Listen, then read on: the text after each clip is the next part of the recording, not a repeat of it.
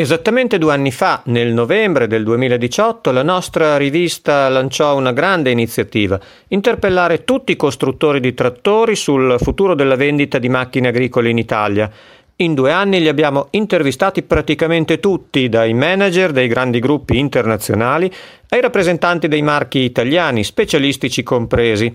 Il risultato è quello che potete vedere nelle pagine del numero di dicembre, e cioè un quadro il più possibile completo del cambiamento in atto nel settore, che a detta di tutti sarà tra dieci anni molto diverso da come è ora.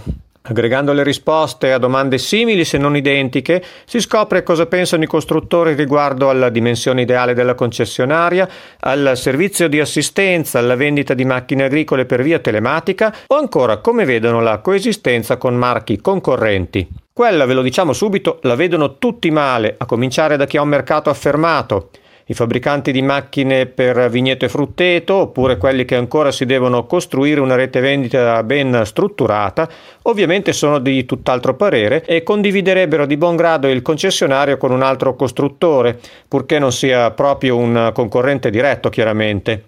C'è accordo, a quanto pare, anche sulle tendenze al gigantismo dei rivenditori.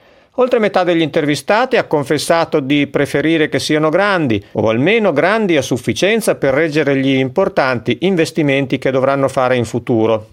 Quali sono questi investimenti? Quelli necessari per garantire i servizi telematici come l'assistenza da remoto e la gestione delle flotte, per esempio, ma anche il noleggio di macchine agricole, la consulenza sui sistemi di guida automatica e perfino i servizi agronomici. Dopotutto, all'estero li fanno già, per cui non c'è ragione per non farli anche noi.